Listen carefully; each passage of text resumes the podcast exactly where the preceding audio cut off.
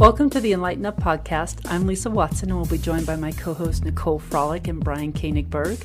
The Enlighten Up podcast is a weekly show that provides an unconventional and refreshing spin on spirituality, where three friends and weekly guests share informative, fun, and usually off the wall conversations. Unlike others, we provide fringe and skeptical viewpoints on all topics because our experience has taught us that the echo chamber is a boring place from which to learn. So, regardless of where you are in your spiritual journey, we can promise you you're going to find a place to fit in here.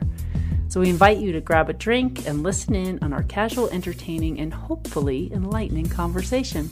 And Enlighten Up is a self funded podcast. So, if you would like to help us to continue to be able to produce, enhance, and expand the show for our audience, then please send your support using the link in the show notes or go to our website, enlightenup.us, and check out our merchandise shop where you can purchase merchandise that will allow you to express some spiritual humor.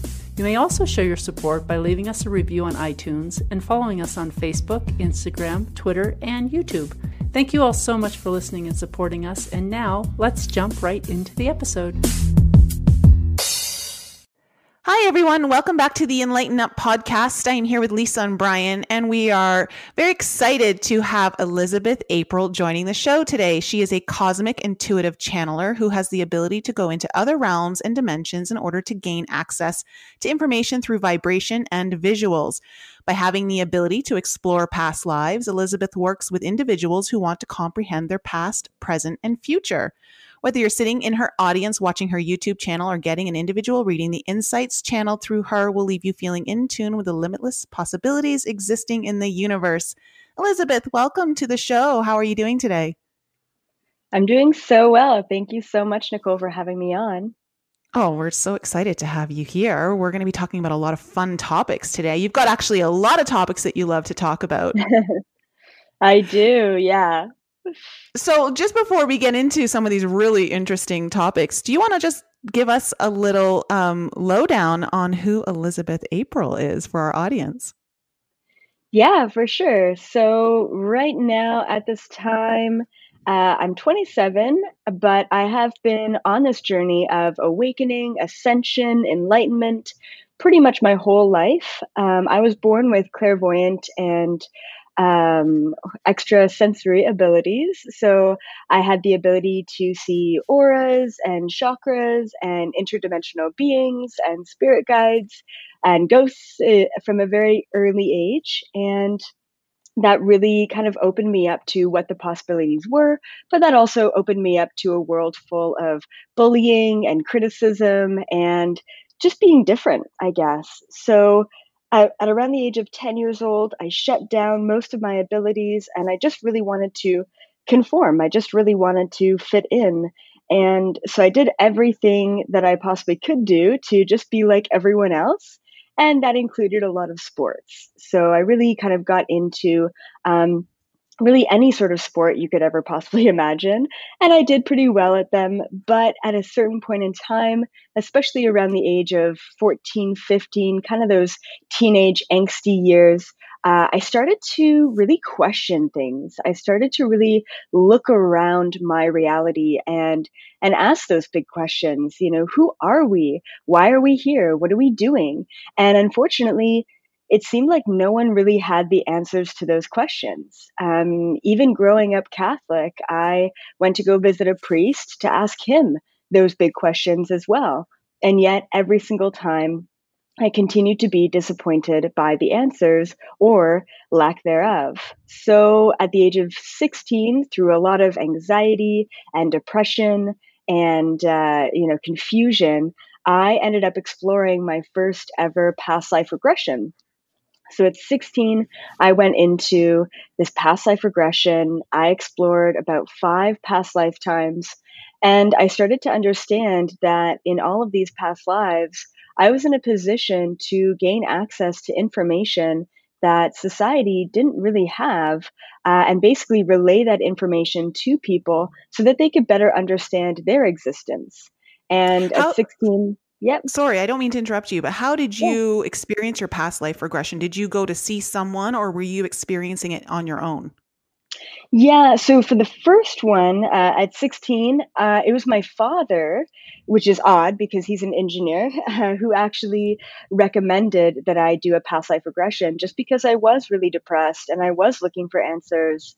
And, you know, psychologists and therapists and even my parents couldn't really show me those answers. But uh, he studied past life regression when he was going to university. And he's the one who actually gave me my That's first past life regression. Oh, wow. Yeah, that's Yeah. super cool. Yeah. So, I mean, he was doing things like energy work. Uh, nowadays, we call it Reiki when we were kids. So, he's quite intuitive, very tapped in. Clearly, you know, we chose each other as, you know, father daughter for a reason. And it's cool because when I was younger, he really kind of opened me up to what was possible. And then, of course, around the age of 18 and on, I've been now opening him up to what else is possible moving forward. So, we've kind of been playing this awakening game between the two of us. It's been really really exciting. Oh, that's so fun. that's so fun. Yeah. So that, you know, that really opened up a can of worms for me. Um, I think the biggest thing for me at 16 with the past life regression, beyond just understanding what I've done before and what I could potentially do in this lifetime, it really opened me up to aspects like reincarnation, simultaneous time, the fact that gender isn't really a construct within this, you know, reality because we've been both male and female before. Um, so at around the age of 17, 18, I started giving past life regressions on everyone I could possibly get my hands on, anyone who was interested, because um, I knew that it changed my life, you know, and I knew that if I could change my life and figure out that there's so much more than just what you see in the mirror, then I could potentially change other people's lives by giving them past life regressions as well. So we've actually talked about this on our show in the past. We had Jessica Cool. Alstrom on a few weeks ago, and we were talking about going into the past and but how many times people get stuck in the past and don't Right. um, use Mhm. it for the benefit of where they're at right now. So how do you help people use their past lives to move them forward in their now?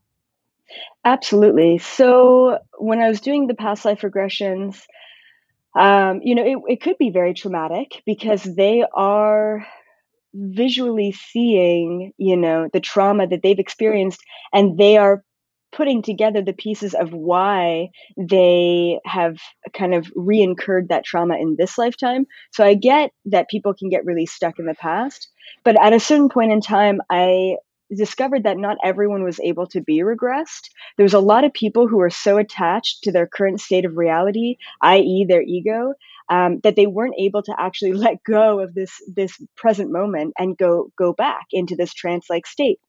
So, at around the age of 20, I just started putting myself into a trance like state and regressing myself into someone else's past lifetimes. Uh, and that way, it's like the damage isn't re- reincurred in, in a sense for them. I get to see all of the trauma, and then I basically communicate where they've been and what they've experienced in those past lifetimes so that they can actually move forward from that past life and piece together the pieces without re trauma or re injuring themselves within that emotional state.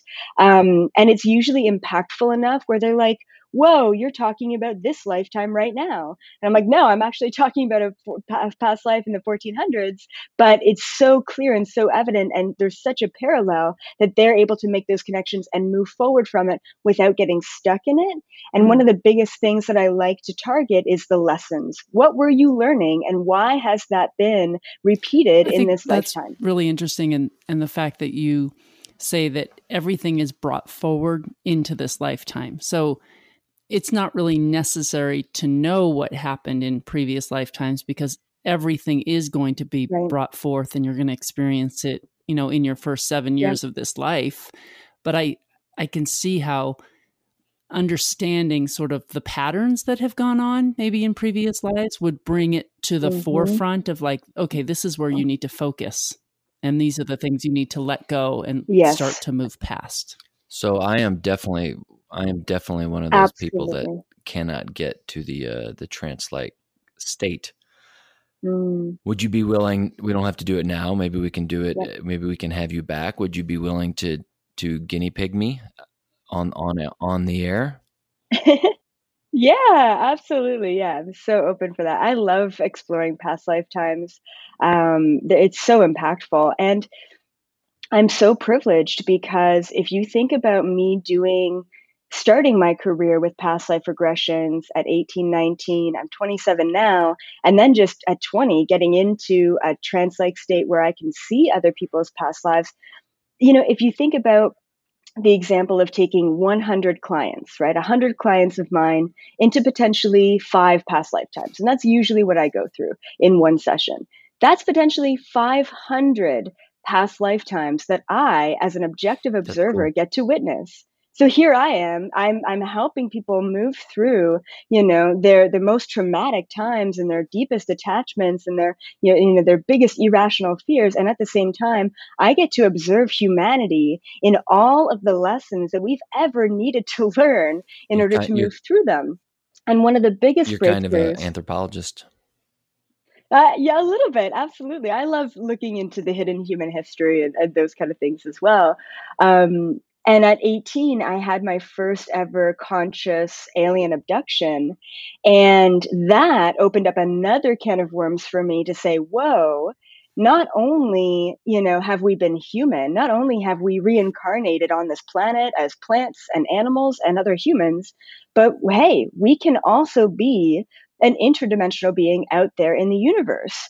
So I started uh, doing past life regressions and also trance like states, uh, taking myself and other people off of this planet to see where you've been before in other lifetimes, on other planets, in other dimensions. So not only have I witnessed, you know, tens of thousands at this point past lifetimes on this planet, but I've also witnessed, and I get most excited about witnessing the past lifetimes off of this planet and understanding how the Anunnaki live or how the Pleiadians live or what the Galactic Federation is up to, you know, and I get to really understand what the universe looks like through the eyes of a multitude of different um, past and future lifetimes off this planet. Oh, that's so cool. So, okay, you were abducted. we need to go back to that. Let's go back to that. um, yeah, so I call it my first ever conscious abduction because I was uh, very aware of the abduction, um, but it wasn't necessarily my first abduction, and we can get to that. Uh, but yeah, so I was 18. I moved away, uh, went to university, and the first thing I wanted to do when I moved away was go to this 10 day silent uh, meditation retreat. Uh, it's called Vipassana, and there's no time. Have you? Oh, I did that. Yeah, I did it in Costa wow, Rica in 2008. Incredible. Oh, I did mine in 2010. So super interesting. Yeah. So cool. So it was on the second night of the 10 day meditation where I was taken from my room and of course, usually these retreats are in the middle of nowhere. and uh, you know, apparently afterwards, I looked it up, and there's a military base like half a half a mile down the road. So there's all these, you know, you know, it's in the middle of, of nowhere. You can't talk. So and there's a military base. It's the perfect setup for any interdimensional being wanting to abduct a human. it really is. It really is. So I was uh, I was taken by the tall whites. They are not a very kind species, not at all. Um, I just call them the tall whites because they're very tall very lanky, and they're white. Um, and they ended up, the, the whole thing was so clear, so vivid. It's like burned in my memory. And they ended up putting a uh, chip into my right ear. And, you know, I saw the machine. I, there was about eight of them in front of me, all kind of witnessing, observing this, this, um, little chip going in. And that was about it. And then I went back, they put me back in my bed and I woke up and, you know, I was freaked out. And I'm like, should I leave? Should I leave? Like, are they going to come back? And I'm like, no, I have to stay. Like, I have to be here. So the next day, I actually ended up, of course, stealing a butter knife what's that going to do? But I stole a butter knife from the kitchen and I'm like, if they come back, I didn't want to hurt them.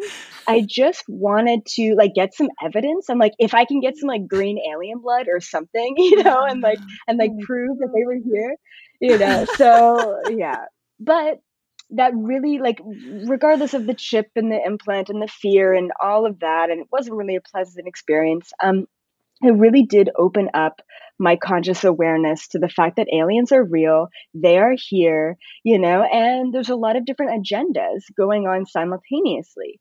And it was after that abduction at 18 where I started having very vivid flashback and very vivid recall to myself as a tall gray interdimensional being on board a spaceship.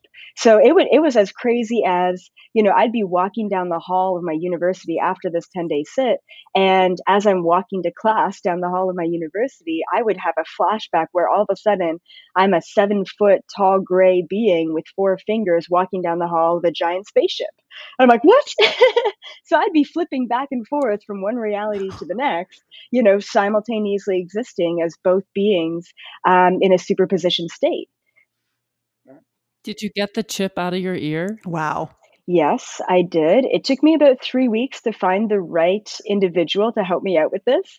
Uh, and I went to a psychic and I said, Look, something weird happened.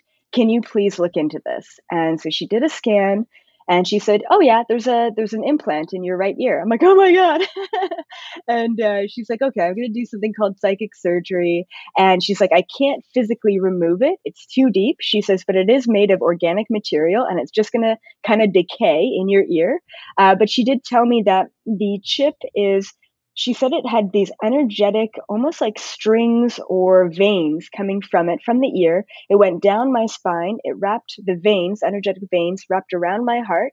And simultaneously, it went up my neck and it wrapped around the crown chakra.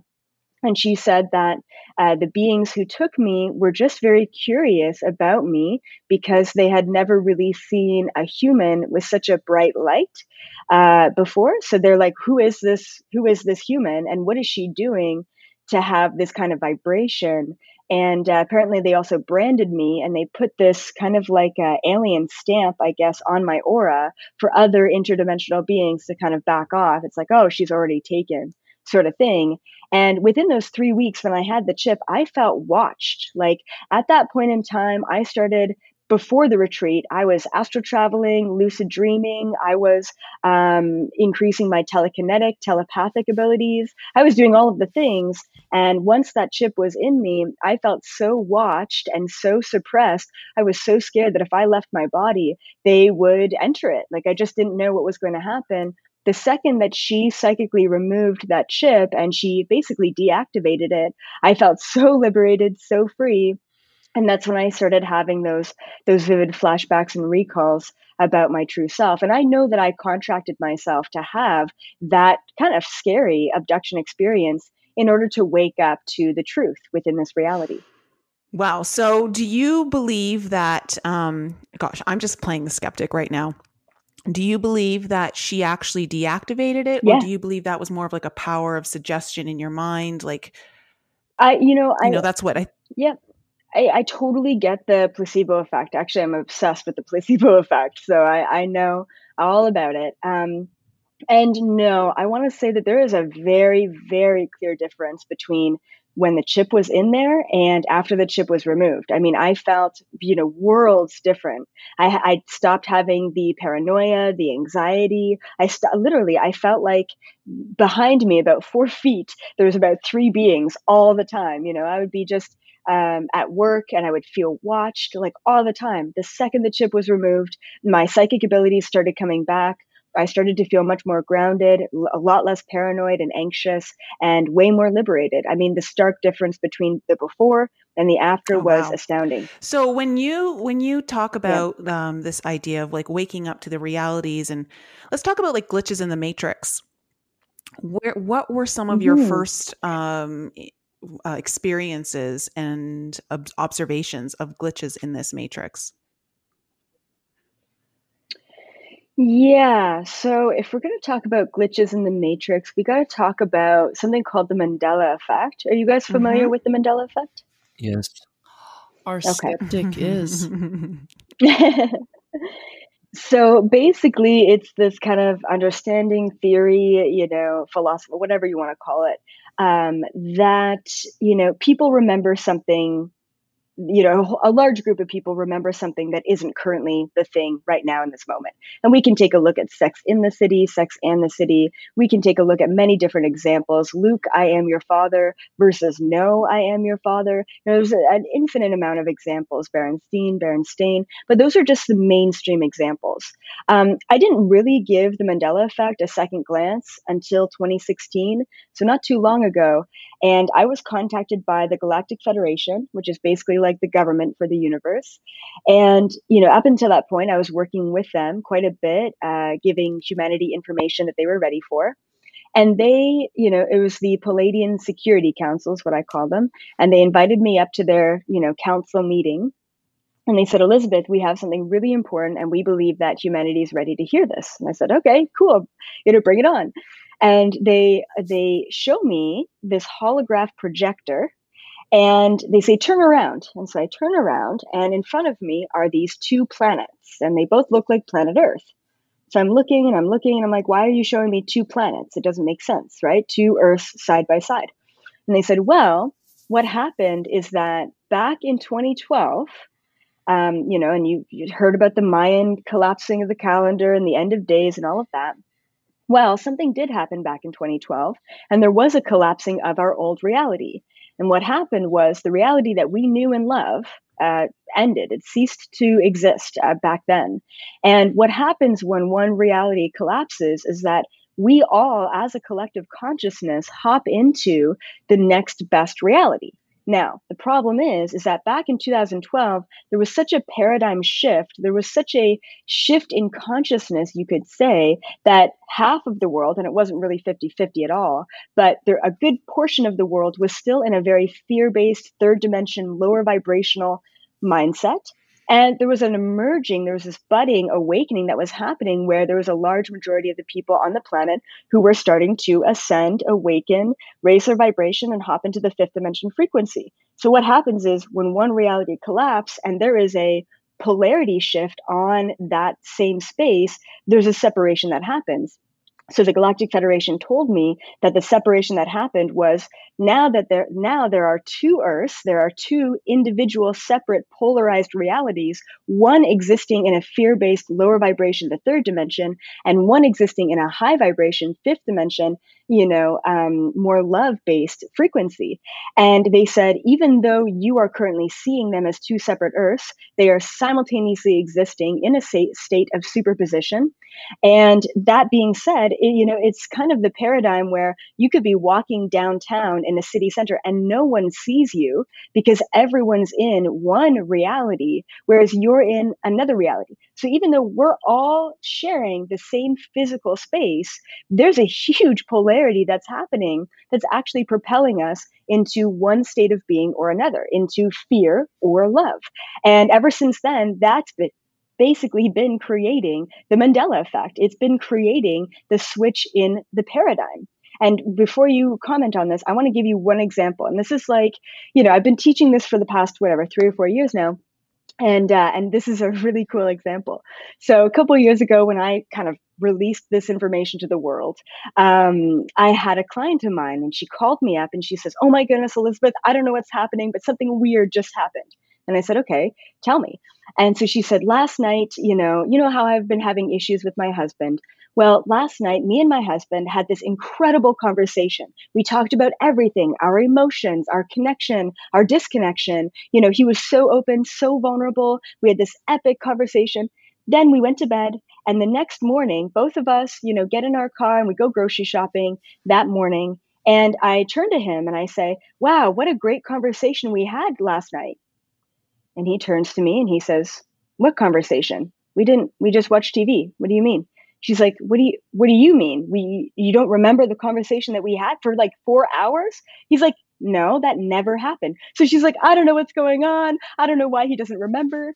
And so I channeled it, and it turns out when they had the conversation the night before, they were both propelled into the fifth dimension frequency. They were both propelled into a higher vibration. The next morning, throughout the night, throughout the sleep, they woke up in different paradigms. They woke up in different polarities. She woke up still in the fifth dimension. So she remembered what happened in the fifth dimension frequency the night before. He woke up in his typical third dimension frequency, which means even though they're sharing the same space, he had no recollection whatsoever of what happened the night before because he remembered what happened in the uh, parallel reality, which was the third dimension frequency the night before. Lisa's always jumping in and out of my timelines.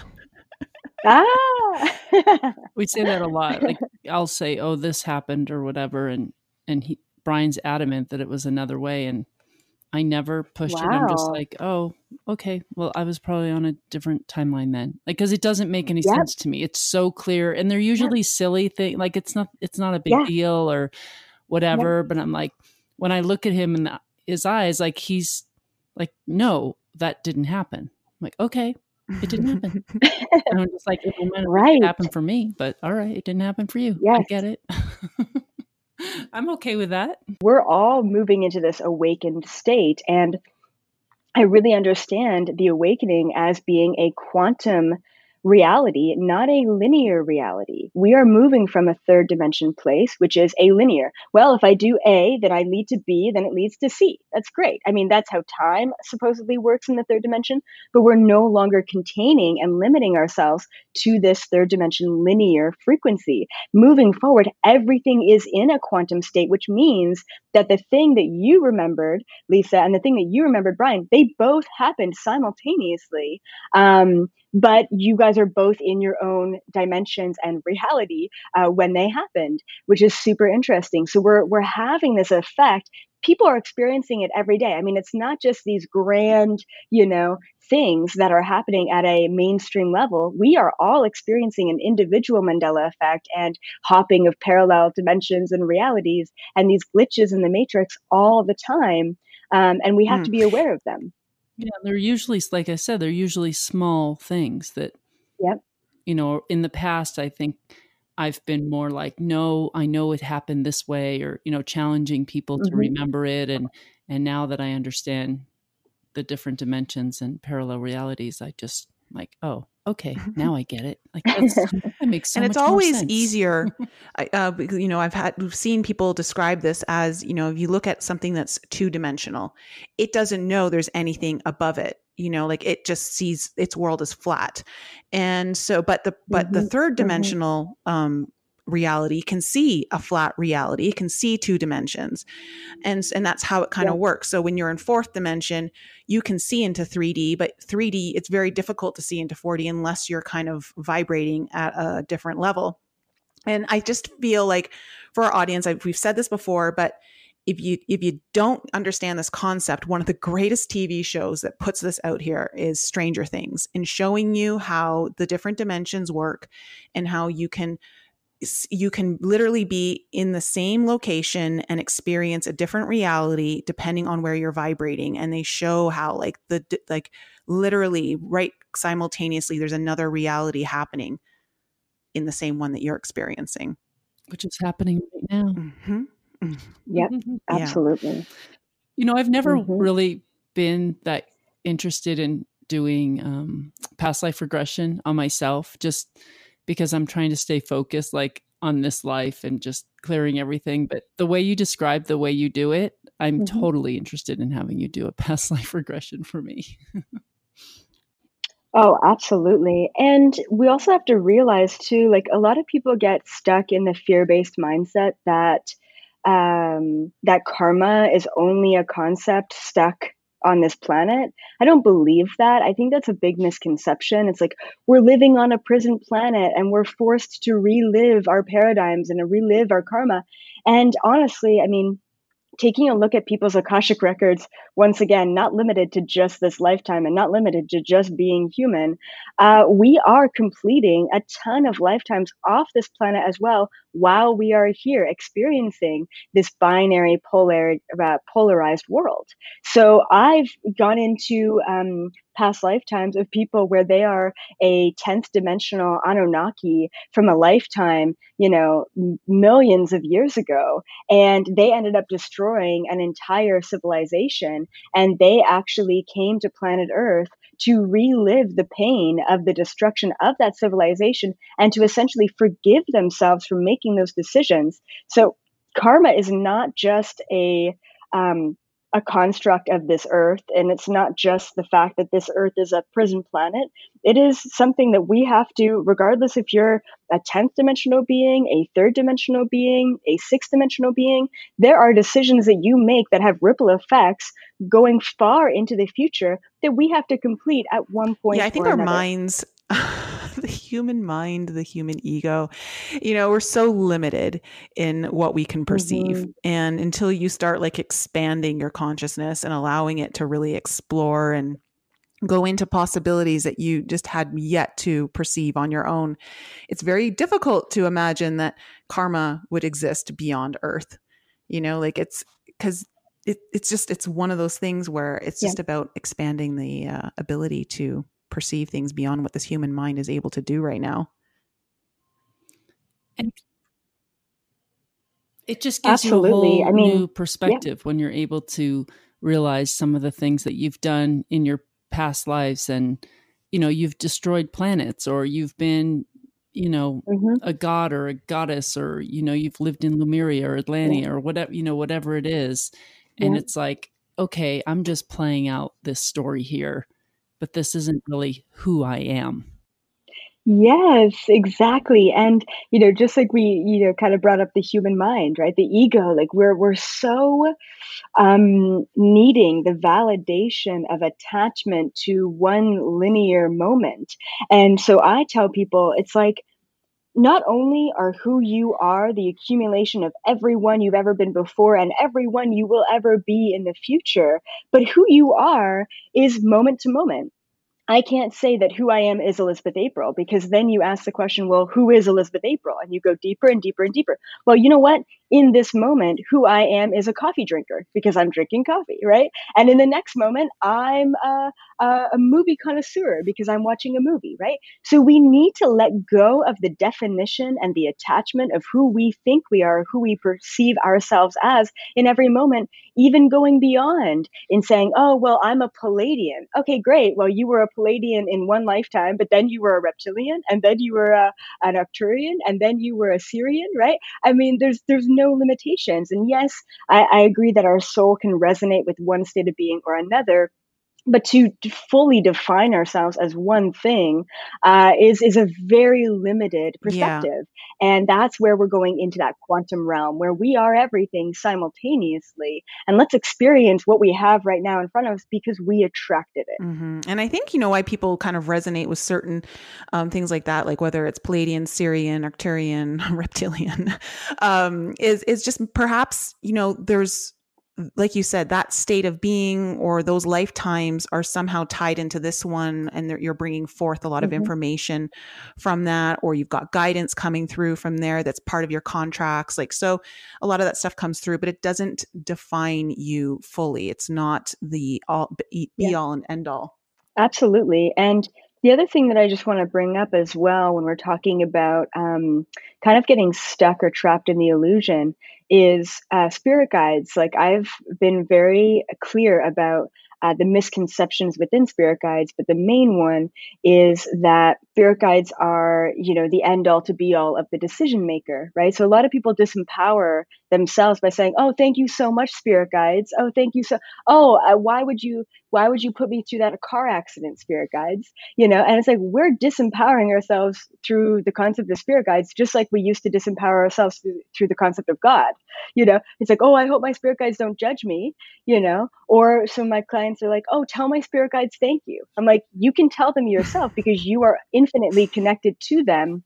And they can't make any decisions for you. Ultimately, they are here to simply guide you along the path that you discerned and created for yourself to begin with. So it's really important that the whole disempowering thing and, you know, and thinking that there are higher powers that are in control of things, it's not the case at all. We create our own reality. So you bring that up, and Brian and I were just talking right before this podcast Brian threw his back out yesterday playing basketball mm. and he's hobbling around. And I was saying, you know, oftentimes lower back pain can mean that you're not feeling supported somewhere. And mm-hmm. he said, that's, go ahead. I said, that's retar dead. you tell a story. Why? That's it. It's it's absolutely ridiculous because sometimes you can just be playing a sport and turn and something happens. it's not the universe trying to say, "Hey, pay attention." Okay. Not every time does the universe have something to do with your life. Sometimes you just stub your toe. So that wasn't really where I was going with this, but he does feel that way. but he was well, saying that's ri- ri- ridiculous. Like I've never felt more supported in my life right now, actually. And True. and mm-hmm, so mm-hmm, I said, well, it could mm-hmm. also be more like an echo effect where you're leveling up and you know your your yeah. ego's kind of having a little bit of a tantrum and is throwing a block in front of you to prevent you from moving forward. He's going on a business trip today. and and that makes way more sense than right. than some unknown force being in such control of of, of my day to day life that oh zap, you're gonna have a bad back just to fuck with you. Oh, but it's not some mm. unknown force; it's you. Right, right. it's your higher self, yeah. and that's what I was trying to get at. That you, yeah. instead of disempowering yourself and saying, "Oh, it's someone causing this," it's yourself. It's your own guidance system for whatever reason ego, higher self, mm-hmm. you know, throwing this block at you. Yeah. So I'll give I'll give my two cents. You can take it or leave it, Brian. But um, I'll let you know that I'm so aware. It's kind of my detriment at this point, but I'm so aware that I can be in a quantum state of being. And I'll I'll kind of explain what I can do, and then I'll explain my opinion on the whole throwing the back. And maybe you know what I think it's a perfect time to do a little channeling and see why you threw out your back. I know, oh, you were just playing a sport, right? But okay, I'll tell you the quantum state that I'm in. So I'm in such a quantum state, I'm in such a state of awareness at this point in time in my life where I could be sitting at my desk in my office. And all of a sudden, I literally see myself get up from my desk, go over to the fridge, grab a bottle of water, sit back down. And then maybe I'll grab a pen but in one quantum state, I decide to grab the blue pen, and in another quantum state, I decide to grab the red pen. I am such in a quantum state that I actually don't need to make any decisions whatsoever, and I can see all of the different parallel timelines playing out in front of me. That's what I, and I see all the different effects of all the different parallel timelines that I choose. That is right? so cool. So everything's a choice so cool. It's so it's cool. Like it's kind of a trip. My- next with Nicolas Cage we just watched and he can see like 2 minutes ahead and so he ah. he watches himself do like, you know, 30 different things to see what they're going to play out as to pick the best choice. Yep. That's what it reminded me yep. of. Takes all the fun away from choose your own adventure. it does. It totally does. It totally does. So so that's the state that I'm in. Now I walk around this world so aware and so in the the mode of integrity and responsibility that I believe that we create our entire reality. Now it is just quantum physics that tells us through the double slit experiment that through our observation we're choosing how the reality is going to play out. Now, there's two different sides to this. One is in the moment, you make a decision of, I'm going to get up and go to the bathroom, or I'm going to go ahead and play basketball. And based on that decision, you throw out your back or what have you. Okay. Now, in another state of being, uh, you know, way before you were ever incarnated on this planet, you decided to write blueprints or contracts for your life. So this is the whole free will versus destiny. Your destiny has already been set in motion, but who created your destiny? Not God, not your spirit guides, not your guardian angel. It was you. You decided to write those contracts and blueprints. You know what? At the age of 45, I'm going to throw out my back because I need to learn a lesson. Are, are you, are you, you saying that, that I would have thrown out my back yesterday regardless of what I did? Or within you know within no. this time frame uh, i was i was going to throw my back out and it had nothing to do with basketball. If i didn't play basketball yesterday okay. maybe i would have slipped in the in the shower and done the same thing. 100% 110% absolutely. Regardless of it like say for example if you were supposed to drive to work and get into a car accident but that day you're like you know what? I'm going to go to a coffee shop and work instead. You're still going to get into a car accident regardless of what path you chose but only only, only, only if you are not learning the lessons that you're supposed to learn. So, um, before uh, an intervention in your life, say that accident or throwing out your back is an intervention, right? There's a reason, there's a purpose behind everything. If I stub my toe, I ask myself, why did that happen? What am I learning? And boom, the most brilliant uh, explanation of why I stubbed my toe uh, comes through, right? If I accidentally walk by a table and something falls off and it breaks, I ask myself, why did I just break? Why did I just break that thing? If someone rear ends me, I don't ask or blame that person for rear ending me. I ask myself, why did I attract that person to rear end me? Right? I'm not blaming anyone or anything else in my entire life. I'm taking full responsibility for everything that I attract in my life. So I want to give you a good example. This literally happened last week and it's really funny. So I'm a very masculine energy, very logical, very analytical. I love taking, I love being a leader. I love taking charge. I love being in control, right? Just this very, and so if my space, if my energy is infringed upon, it, it can be very triggering. It can be very frustrating because I'm not fully in control in that moment. So I'm learning how to be more vulnerable. I'm learning how to be more, um, like more passive in a way. And so, you know, the past three weeks, there's been all these red flag, red flags in my life saying, slow down, be more vulnerable, admit when you're wrong, right? A lot of the admitting when you're wrong. That's a, that's a tough one. So anyway, so there's been a lot of these signs, right? And I haven't, I've been paying attention to the signs, but I haven't necessarily been making the decisions to be more vulnerable, if that makes sense. I'm aware of it, but I don't really choose the other way. Anyway, and so last week, all these red flags were kind of happening because I'm like, oh, I'm going through a shift. I'm going through a shift. I'm, you know, put, being pushed to be more vulnerable. And then there was this really big, heavy box um, at, you know, in my in my place. And my girlfriend comes by and she's like, "Oh, do you need me to help you lift that box?" Of course, she's super intuitive, and you know, already she's she's trying to help me. I'm like, "No, no, no, I got this, right?" I'm like, "I'm a big, strong, whatever. I got this. Like, I can move the box, right?" And so I literally bend down to pick up the box. Now, all week, I've been having lower back pains, like just very subtle, but I'm like, ooh, if I kink my back the wrong way, I know this is going to be bad, right? It's, that's the kind of feeling. So I bend down to pick up the box. And in that instant, I get a flash, a flash forward of me through my ego, through needing to be right, through needing to have control, through needing to be the one in charge to pick up the box, I threw out my back. So I get this flash forward. I go down to pick it up, get the flash. Oh, this is going to be bad. And I'm like, I could still pick up this box and just prove to myself that I can still do it. Or I could ask for help and be vulnerable and learn my lesson. And every ounce of my entire being wanted to run away from that situation and just pick up the box and do what was comfortable for me. And uh, and instead, I'm like, hey babe can you come over here and help me with this box? And she kind of snickered and she's like i thought so. And so she moved the box and it was fine and i never threw out my back. But that like me throwing out my back by picking up that box to try and prove that i was strong enough to do it man that would have affected me for three weeks. Like it was such a bad back, like throwing out. That was crazy. But I had all of the signs beforehand. Luckily, I had the flash forward of making that decision to prove myself to the world, you know, and I didn't make that decision and I didn't throw out my back. And it took about 24 hours after making that decision and having that breakthrough and realization where my back no longer gave me any pains whatsoever because I learned the lesson that I needed to learn. And one more thing uh, before you guys comment um, this is what I call saving yourself from an ego death.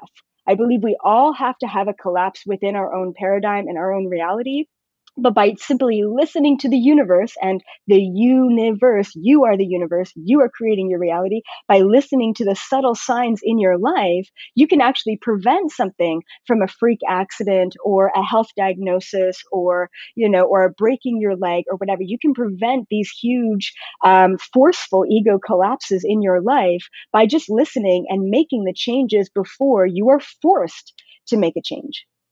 I love that.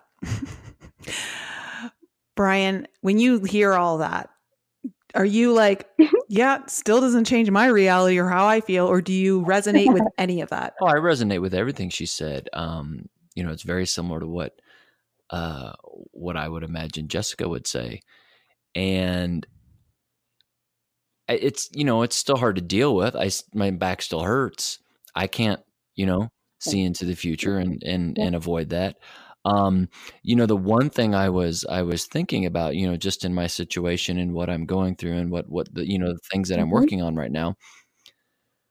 It it really and I was talking with Lisa about it this morning, and I think this is why it's so frustrating, and this is why I believe sometimes you just throw it out and there's a disconnect. I I don't feel disconnected in anything I'm doing right now. It's like everything just is coming together. The team that I'm working with and the people that I'm working with and it's you know, it's it's like wow, everything is is really on on the right track. Um, you know, aside from aside from doing too many things, you you know, but you know what? What really you know, Lisa and I were talking about this over margaritas yesterday. Um, and this idea of it being an echo moment resonates with me a lot more than you. yeah, I, I agree. When, when Lisa said that this morning, I agree. And it's just, you know, because you're finally making you're you've m- been able to manifest some things, you know, before exactly. you, beca- and yeah. you're finally getting to that place where you can move forward, and it's almost like this um I, am not saying it is mm-hmm. this but it's like it could be like a self sabotage is this a mm-hmm. programming mm-hmm. where mm-hmm. you go in and you sabotage something or you make it harder on yourself to move forward mm-hmm. like slow you down um there's there's there's many things that could potentially be and i'll and mention one more thing and then i actually want to tap into your energy brian if that's okay um and uh, and the other thing that we can think about too, and this is really happening at this time, especially before that timeline of 2020, um, is it's a DNA activation or a DNA shift. Now, a couple months ago, I was asking my guides and universal, you know, information source, uh, why is everyone getting sick? Why is everyone going to the hospital? Why is everyone getting sick? Why are there these freak accidents, freak deaths? Like, there's a lot of movement and a lot of people being taken down in a sense. And so I asked why, and they told me that a big part of it has to do with a DNA activation or a DNA shift. I believe that we all have interdimensional DNA within us because I believe that we're not just human. I believe that we are an experiment created by interdimensional beings, and therefore we have a multitude of different um, strands of DNA within us. At a certain point in our lives, when we raise our vibration, when things are going really well and we're increasing our vibe, now we unlock certain aspects and strains of our DNA. Now, when the DNA is activated, what happens is there's a whole energetic shift in our body which means a lot of exhaustion, which means a lot of aches and pains in the body. And when we get really sick, like mostly I see this with people getting really sick, um, like having a flu or a common cold that lasts like three to four weeks. Um, what happens is when you're just sleeping it off or you're just laying in bed and you're really not doing your day to day distraction mechanisms, uh, you're allowing your body to shift because as your DNA is unlocking and increasing, um, you basically can't distract yourself from that. You have to basically be in a, a position of surrender. If you're trying to be on top of something or be right or tackle a pr- project at work or whatever it may be, you're not in alignment to of the surrender to allow the process of your energy and body to just take place. So another big aspect of it, especially at this time, is yes, maybe a bit of a DNA or sorry, ego exchange and ego collapse, and also at the same time, uh, definitely a DNA unlock and um, and that will help you ascend as well. So it's not a negative thing; it's a really positive thing, but it usually comes through some sort of trauma to kind of make you surrender in that moment to allow the shift to take place. Yeah, very cool. And you know, when you say that, I can, I, I was going back in time and applying that to my own timeline. And I could see that when I left Toronto to move down to the Cayman Islands, uh, I was very much in like my masculine energy. It was such a workaholic. I was really, mm-hmm. You know, not in my feminine energy at all. And as soon as I moved down to the Cayman Islands, I noticed that I was starting to move more into like the softer energy of um, just relaxing more, not pushing myself as much, allowing myself to be more vulnerable. And I started getting sick. And I'd never gotten sick when I was in Toronto. Mm-hmm. I never had to use the doctor. And so when I was in the Cayman Islands, all of a sudden I was having to go to the doctor. All this, like all these different things were happening. I'm like, wow, I've never, this has never happened to me before.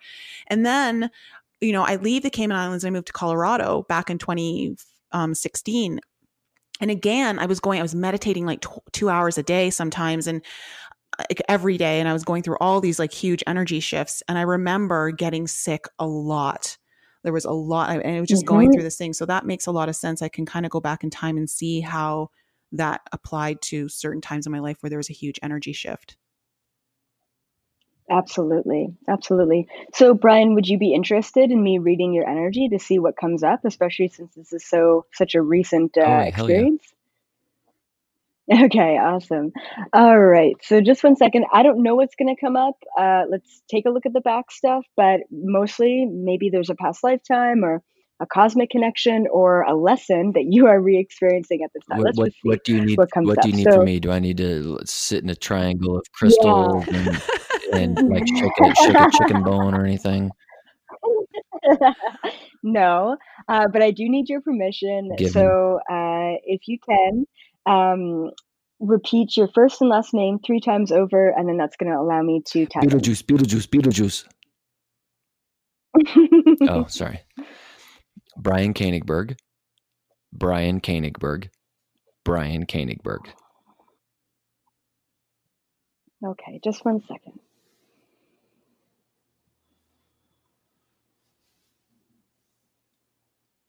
Interesting. Okay.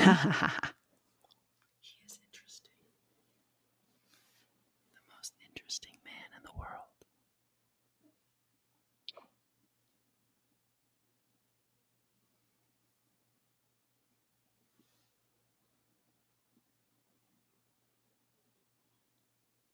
Hmm.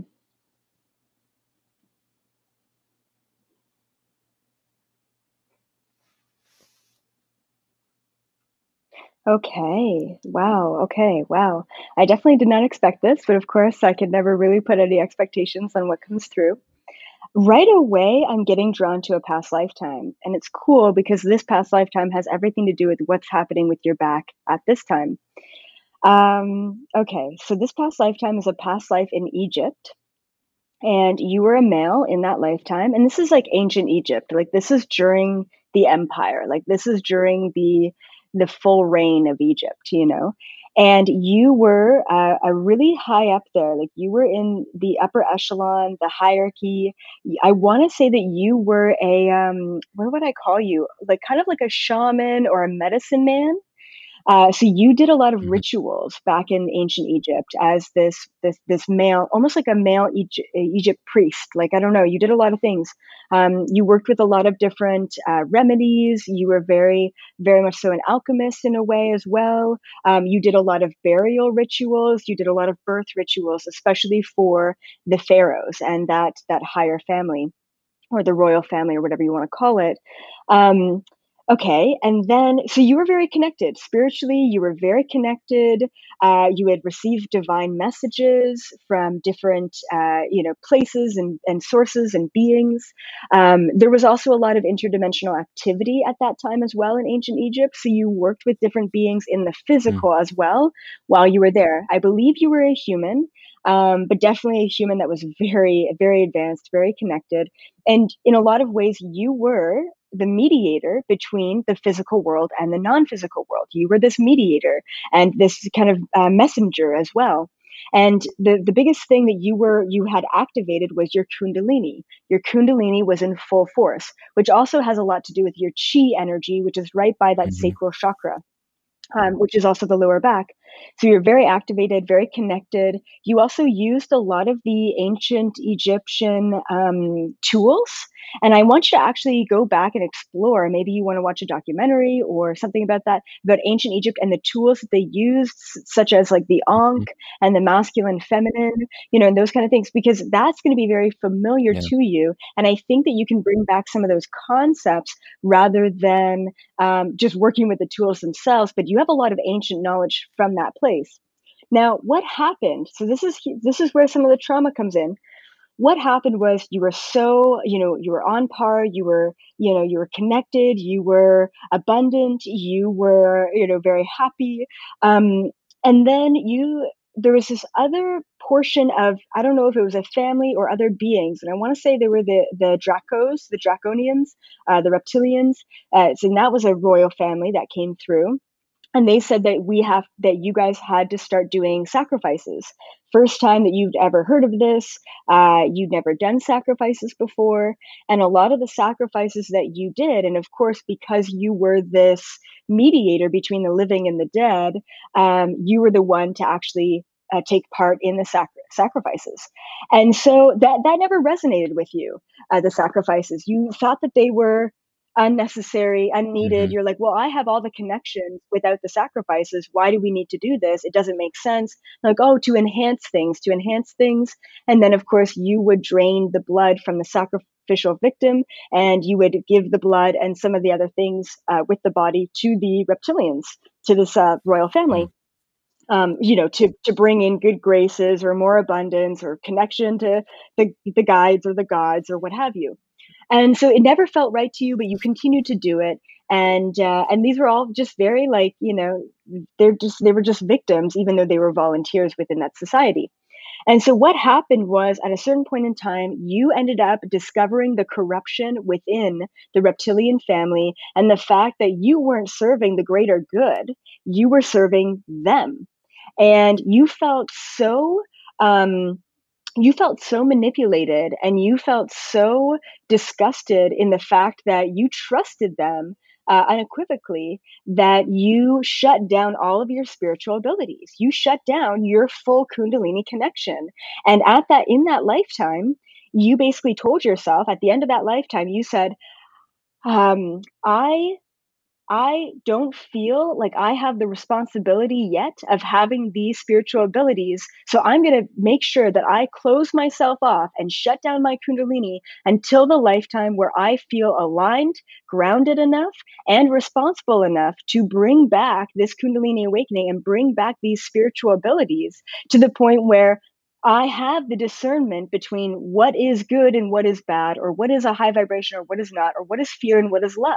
You needed to learn that discernment of the polarity before you enter back into the spiritual world. It was almost like you were so ungrounded you were in, very easily influenced by the people in your vicinity and you got influenced and you it's not even like you got angry at them it's not even like you blamed them you blamed yourself for not being aware enough to see the signs and see how you were being played.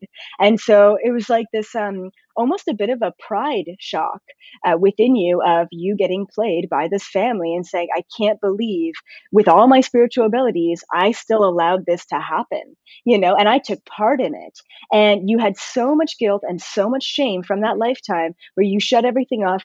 The reason why, so literally, I mean, I didn't even ask about your back, but the ancient Egypt lifetime came up right away. This is all in relation to your back. So it's a little bit of everything. It's a little bit of the ego death, a little bit of letting go of your old self.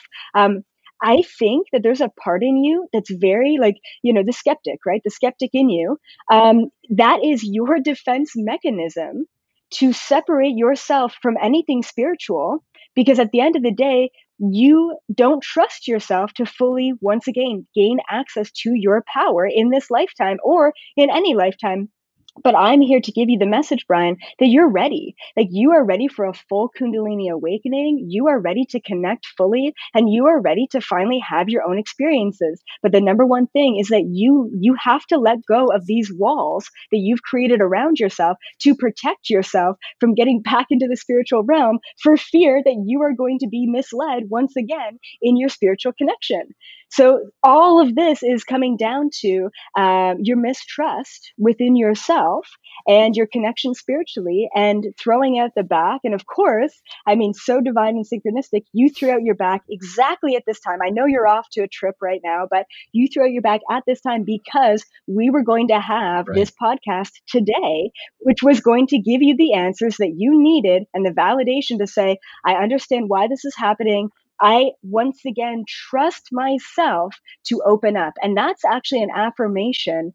Two things I think. Um, I trust myself is a really important affirmation for you, and I am safe to trust myself is a super important affirmation for you as well. This happened for a reason so that you could get the affirmation and the validation today so that you can move forward in that full awakening. Like you're ready and you're freaking powerful. And I think you know that, but you don't want to know that. And you have this weird push and pull been, energy with your, within your own I've been told that before. We, we know it. Yeah, and yet it. you Yes, of course, because you know, uh, you know, you're surrounded by these high vibrational, beautiful women in your life, and and you're still in so much resistance. But this is this is it. This is your wake up call. This is your time to expand and ascend. And and you know what? I bet you anything, Lisa's your wife, yes, right? Yes. Lisa's your wife. Yeah, I bet you anything, Lisa's going to be super jealous because she's going to be like, "Hey, it took me 15 years to get there and you got there in one no, weekend she's what not, she, like she's, your awakening she's, is going to she's going to be supportive and she's going to light language me up to of course, to awaken me yeah. he awakened my light language yes. i think in me and when my light language started wow. i kept all i kept getting the message this is for brian this is for brian i'm like how come every wow. time they show up it's you guys, for you you guys aren't ready for me i'm telling you I'm like I'm, af- I'm afraid I'm gonna like take over the earth and be like some overlord. Okay, before you do, let us just interview a few skeptics, okay? you know, you know what I love about that um what you what you talked about there because I think this is something that gets um th- this comes up a lot where we we tend to be like okay well you know we look for an answer as to what what why mm-hmm. you know why is this happening what is the reason you know and we forget that there could be layers of reasons it's not yeah. just one yes. thing yeah when you were talking elizabeth it was just like i had full body tingles and i was just crying Ooh. it was so resonating with Aww. me i um. just it's like I've known that about Brian. Like I know who he is yeah. and I've known who he is since I met him, you know, just looking into his yeah. eyes. That's why yeah. we got married 4 months after we met. But Aww. it's like hearing you explain all that just really really resonated with me. Mm, I'm so glad. Yeah, and and that's why, you know, understanding past lifetimes is so important and how they play into today and you know the trust thing and the push and pull i always say the things that you resist the most are your biggest lessons so even without having a psychic or someone like me in your life you can say oh that's a really big trigger for me. Why is that a trigger? Oh that's something i have to learn. Okay. Like for me being vulnerable super triggering right? But it's something that i have to learn. So as far as like the backache goes it's i mean i understand it the message was what was mm. important for him to hear today and and that it really is more of a echo yes. moment for him in this lifetime. So ex- Exactly. So the the the pulling, uh, you know, pulling the back has everything to do with releasing the trauma that you have created in your kundalini. You basically put a freaking block on your kundalini so that you're you're you're not allowing yourself to awaken. And I don't know if you've had back issues before. I have. I have in this lifetime. This, the, yeah, the exact the exact same thing. I'm not surprised. I'm not surprised.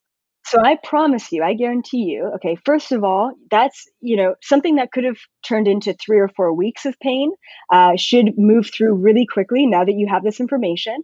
The more that you say, mm-hmm. I am safe to trust, mm-hmm. um, I trust myself, the more you affirm that to yourself, especially every time you feel the pain. Okay. The pain is a great reminder of the affirmations and the completion and the forgiveness. The biggest thing is forgiveness. Ooh, yes the other affirmation i forgive myself for what happened you know and those kind of things. So the more that you do that the faster this pain will will uh, dis, uh, decrease. But you have to learn the lesson first. You have to go through the motions. You have to you know repeat those affirmations.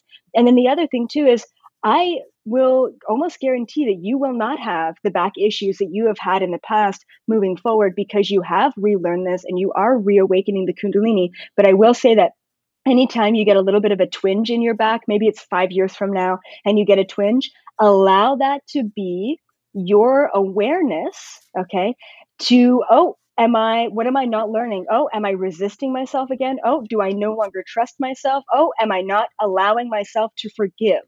okay so like for me it's always been the the throat chakra right for me like i've been hung i've been you know cut i've been killed in the throat chakra for speaking my truth. So every time I get misaligned, I get a sore throat. My voice goes away.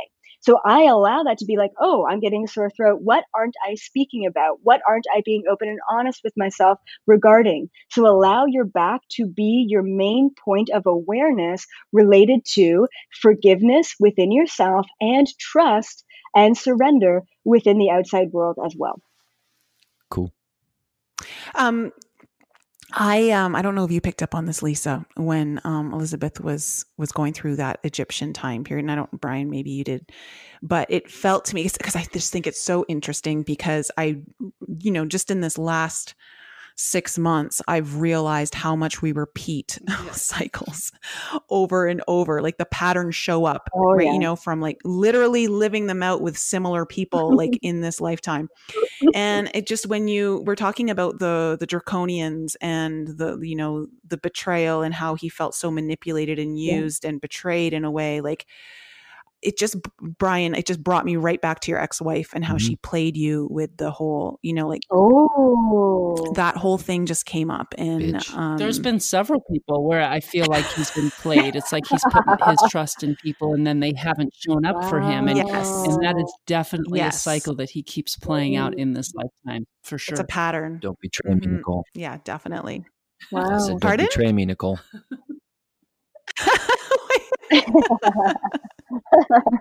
Why would I do that? Well, you know, it's it's so interesting. Just yesterday, I had a client and you know first time client ever and she's like she came out you know for you know first thing that she said in the session she's like i never get these you know psychic readings i don't really believe in psychics so prove yourself like that's basically the energy she gave me i'm like okay cool so i go into this past lifetime um, to release whatever between her and her mom. And I don't know anything about her or her mom or what have you in this life. And I go into this past life, and it was around the, the I think 1300s in Dark Ages medieval era. And her mom was a smuggler. Like that's the only way I could describe her. Like she was basically the middleman in between um, people who stole precious metals and jewelry and goods. And she would take the stolen goods and then she would sell them. Uh, super interesting. And so this just happened yesterday. And so I was going through this lifetime and I was telling her all about it. And, you know, of course I can see her on Skype and her, her jaw is just dropped and she's looking at me. So I go through the lifetime, blah, blah. And then your mom betrayed you because, uh, she, she went to jail. And then by you trying to get her out of jail, you went to jail, but you went to jail for a longer time. But, you know, it was like this whole thing where like she ended up getting, um, you know, uh, like in a worse situation for trying to sacrifice herself for her mom. And that's been repeating. Anyway, so she's like, she's like, Oh my goodness, Elizabeth, like you were basically talking about this lifetime. I'm like, What do you mean? She's like, My mom in this lifetime was one of the biggest drug smugglers in all of America. She was a drug smuggler. That's what she did for a living. And she left me on a beach at the age of 15 with a suitcase because she had to run off and run away from, you know, getting caught. And I'm like, what? And and and it was actually at the age of 16 where her mother got put into jail and she tried to get her mother out of jail because her mom influenced her to do that. And then she was put into jail at the age of 16 for trying to get a fugitive out of jail. Um, and so and she's like how is that possible that this whole thing just got repeated again? I'm like well clearly you guys are back together because you weren't able to complete the energies of that past lifetime. Then i gave her the tips and tricks and tools and affirmations and what have you to help her complete the energy from that past life. But mean to the point to the to the very point of you know being a smuggler in that lifetime and in this lifetime I mean that's a very specific thing yeah, to uh, to reincur. So it's just so interesting so interesting what you can experience uh, just by understanding you know who you were before and why you're here you know now. elizabeth this has been a fascinating conversation and i really wish it could continue but brian and i have to go to the airport Nicole, you, you guys yep. can keep the the conversation going. We'll just be silent and obviously edit all this out. Oh, the dog the dog agrees. yeah, I mean, I, I, can continue a little bit longer with Elizabeth if you want. If you guys just, but you guys got to yep. keep it recording. So it'll just your, record. Yeah, it'll be record beyond for a long time. Yeah, I'll, I'll, be back in an hour. Yeah, Thank yeah. you so okay. much, Elizabeth. I'm going to set Thank up a, okay. a session with you because you're fascinating. Love it. yeah, go okay. ahead. Just, just, email me. But it was definitely a pleasure. Okay. Have a great day. Thanks. Bye. Bye. You too. Bye. Okay. So, okay, well, Elizabeth, this is really cool because um you know, I th- this idea of repeating patterns over lifetimes has come up in my lifetime. This this time it's come mm-hmm. into my awareness where and I've talked about this on my YouTube channel. I've talked about it in my alchemy course that I've launched just recently, um, where I've shared a lot more mm-hmm. details mm-hmm. with everyone there. And I've talked about a little bit on this podcast where I was dating someone and all this Mayan stuff started coming up. And um, mm. he has no awareness of it. But uh, in a past life, he was kind of like this um, Mayan kind of demigod in a way. And he mm-hmm. made himself more human in order to be with me. And mm. I was like a mm. medicine woman at the time. Um, but because of the hierarchy, especially with males and females, he was considered uh, higher up and he wanted to be with me, but the the rules of the hierarchy weren't allowing him. They wanted him to be more in the work because if he had all these special powers, much like Brian when you were talking about Brian.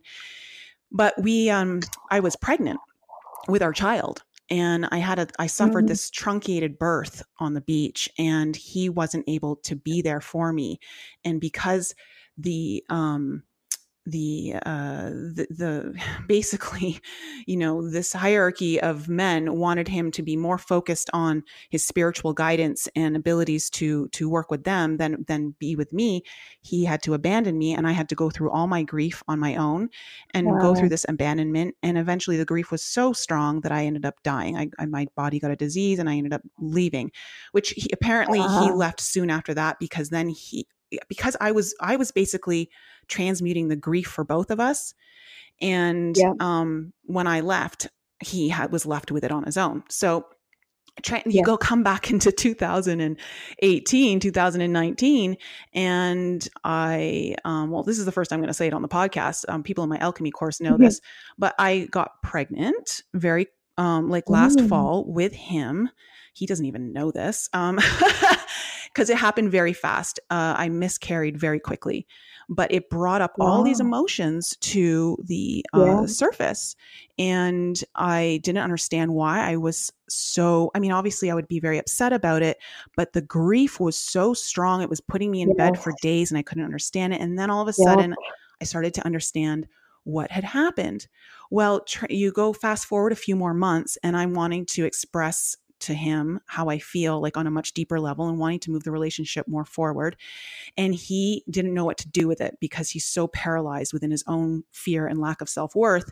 He didn't know what to do with yeah. it. And he ended up ghosting me and abandoning me. And I had to go through, wow. and, and we literally went through the whole thing again, again in this lifetime. Yeah.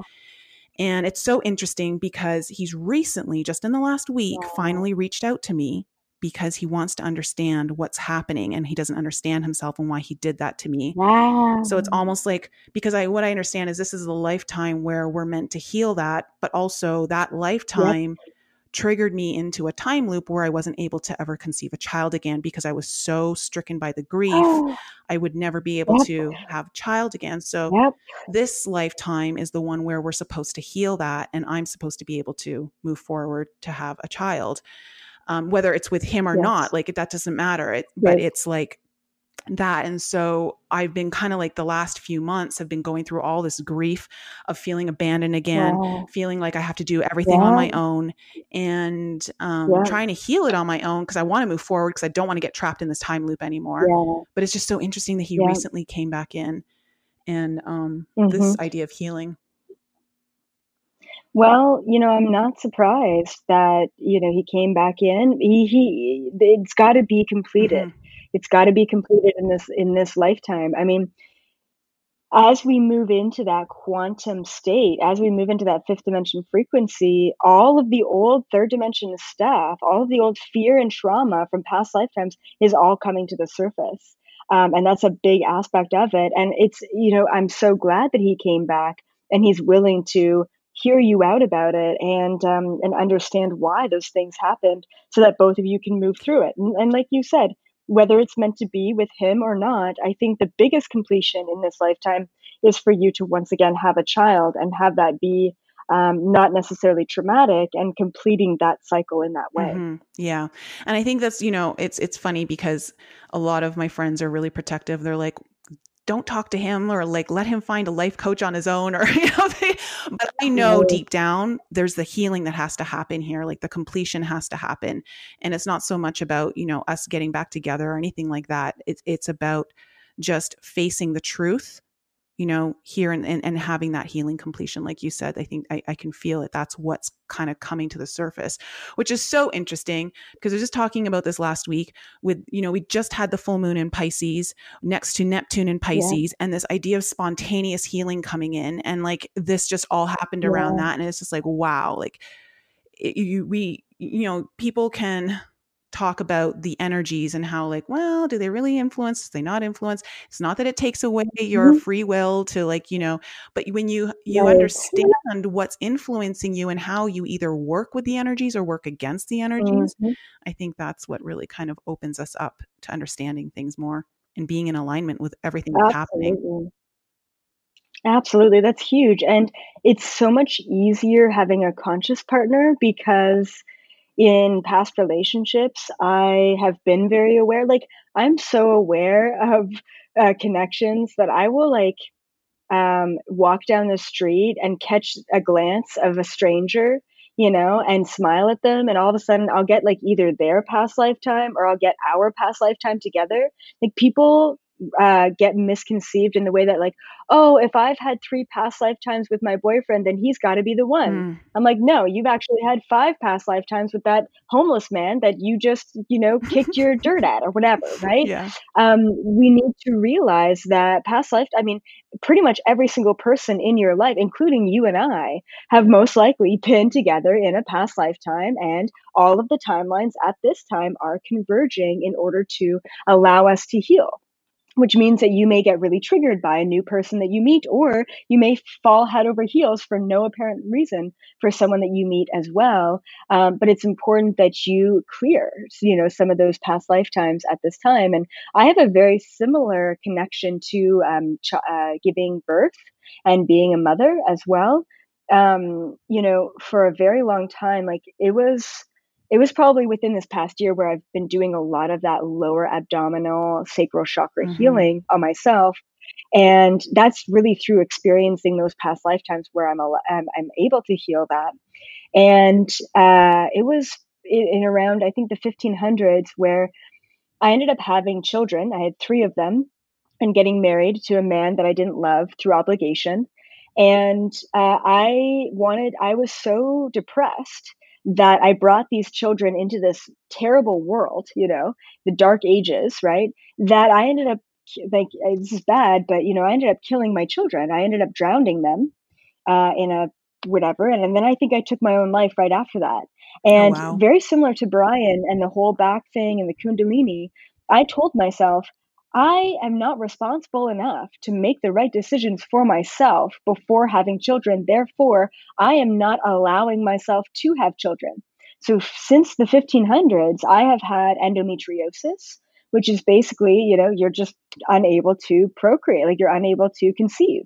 Um, and even in this lifetime, I was diagnosed with endometriosis, uh, unable to uh, conceive children. Oh, wow. And yeah, and so and I have severe pains in my lower abdomen every month and even in between every month, you know, severe pains. And I know that every month I literally go through the pains of labor. Like every month I go through what it feels like to have to actually give birth to a child because in almost every human lifetime I've had on this planet, after I've had children, usually through obligation. Oh, I'm 19, time to get married and settle down and have kids, or even earlier than that because it's back in the day. And um, and so then I've left my children in almost every lifetime. I've left my husband and I've left my children. I haven't killed them in every lifetime, just that one. Um, but I left them because I said this isn't enough for me. I have a spiritual mission. I need to go. I don't know where I'm going. I don't know why I need to leave, but I need to leave and follow my my spiritual my mission right? So i've left my human life in lifetime after lifetime to pursue a non-physical teaching spiritual teacher life um, in lifetime after lifetime. And it's the decision to get married and have kids uh, where I just kind of get roped into because I'm like, oh, I'm human. This is what I have to do at this time. Um, and then making that decision to say no to a husband and kids and actually just following my passion and my mission and my my teaching first and then having kids after is the completion of you know a lot of that trauma in lifetime after lifetime it's kind of like um, I get roped into being human, and then I resent the fact that I got roped into being human, and then I leave the human life that I built to be non-human, to be a teacher you know? So it's been a, definitely been a struggle for me to be human in this incarnation and i know that settling down and i don't know if i believe in marriage but settling down and having kids and having a lifelong partner is definitely something that i need to have and something that i want to have in this lifetime um, but just in the appropriate time to break the cycle mm-hmm. exactly. And and you know and that's why i've you know really uh, enhanced my spiritual career at an early age so that i can settle down and have kids and, and a family without resenting them for taking me away from my purpose you know? So i can have best of both worlds in this life. And i find time and time again in a lot of people it usually always comes down to this compromise. Oh well i can't be happy if i have all this money.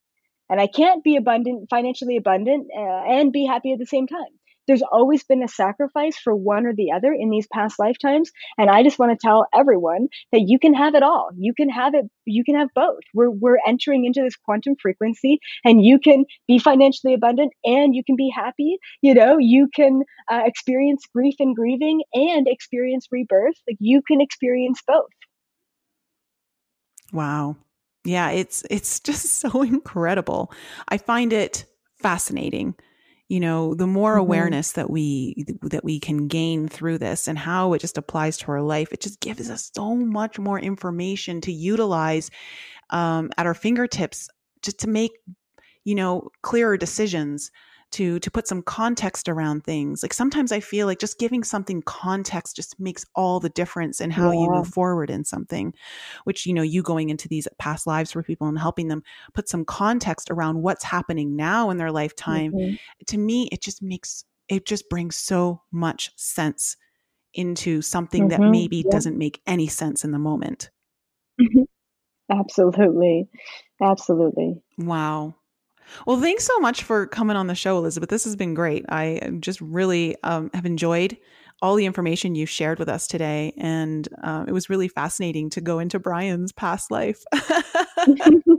Take a look. I hope that, you know, I hope that he, I, I hope that he shifted a little bit because of that. And I think that it was really good. Like, you know both you and lisa are so you're so next level like you're so like there and you have all this beautiful information and he listens to this all the time and yet the resistance in him around it is so evident and it's so clear and i hope that me as just an objective third party perspective coming in basically validating what you two have been saying this whole time uh, i hope that that's really kind of opened him up validated some things and allowed him to move forward. Oh yeah. He's you know he's he's so open minded about so many things, uh, which I think is is great. And uh, he's shifting whether he likes it or not. So his perception of it may be different, but it's it's shifting. So um, his perception just needs to catch up with it. That's all. Yep, absolutely.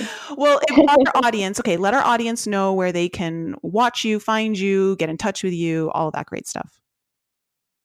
Yeah, absolutely. So definitely, if you resonated with me and this content, um, highly recommend checking out my YouTube, Facebook, Instagram for lots of great content and information. And you can also check out my website, elizabethapril.com, for uh, blog entries and updates on events and things like that. Um, and if you want to just search me on Instagram, YouTube, Facebook, it's just Elizabeth April. So you can even Google me and you'll see a bunch of stuff that comes up. Oh, it's great. Thank you so much for coming on the show. You've got a wealth of information. We got to have you back on because we just, I feel like we scratched the surface. Absolutely. I have so much to share. So, and it's such a pleasure talking to to all of you today. So, I'm definitely open to coming back. Thank you so much. And thank you to our audience for joining us once again. We'll be back with you next time. Love you all.